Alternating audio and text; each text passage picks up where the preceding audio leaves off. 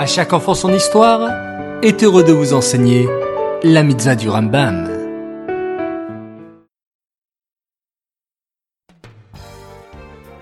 Bonjour les enfants, Boker Tov, j'espère que vous allez bien. Baruch Hashem.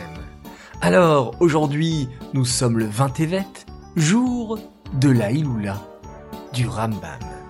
Oui, le Rambam, dont on a la chance et le mérite d'étudier son Sefer Mitzvot tous les matins. Alors aujourd'hui, nous avons quatre mitzvot. Écoutez bien. La mitzvah négative numéro 114, c'est l'interdiction qui nous a été faite de tondre un animal destiné au sacrifice. La mitzvah positive numéro 55, il s'agit du commandement qui nous a été enjoint d'offrir en sacrifice le Korban Pessah, l'agneau pascal, le 14 Nissan. La mitzvah négative numéro 115, c'est l'interdiction qui nous a été faite de sacrifier le Korban Pessah en présence du Hametz, le pain levé. Enfin, la mitzvah négative numéro 116.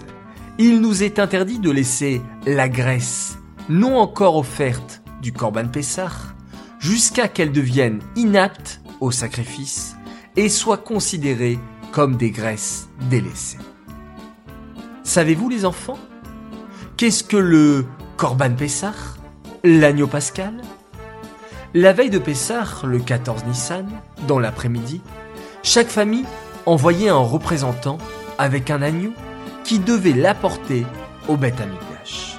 Il y avait des milliers et des centaines de milliers de juifs, mais il y avait un représentant par famille. Cela faisait beaucoup de monde.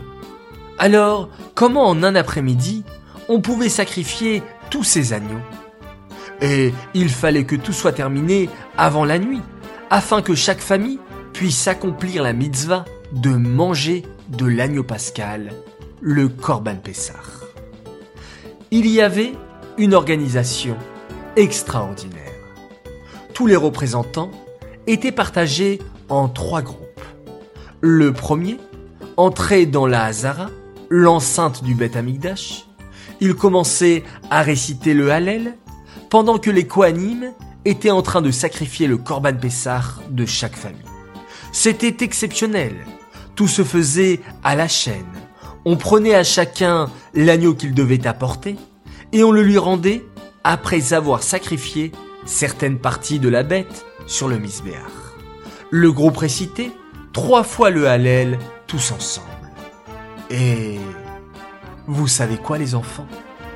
Il n'y a pas eu une seule fois dans toute l'histoire où le groupe a pu terminer la troisième fois le Hallel quand déjà les Kohanim avaient rendu tous les agneaux pascal à chacun. Le premier groupe sortait et le second faisait de même et en trois groupes, tout le monde recevait son agneau. Le soir, c'était Pessah. Chaque famille mangeait l'agneau pascal avec la matzah et le maror. Voilà, tout cela devait se faire, bien entendu, sans la présence du Hametz. Ces mitzvot sont dédiés les Louis Nishmat, Gabriel Abat Moshe, Aléa Shalom.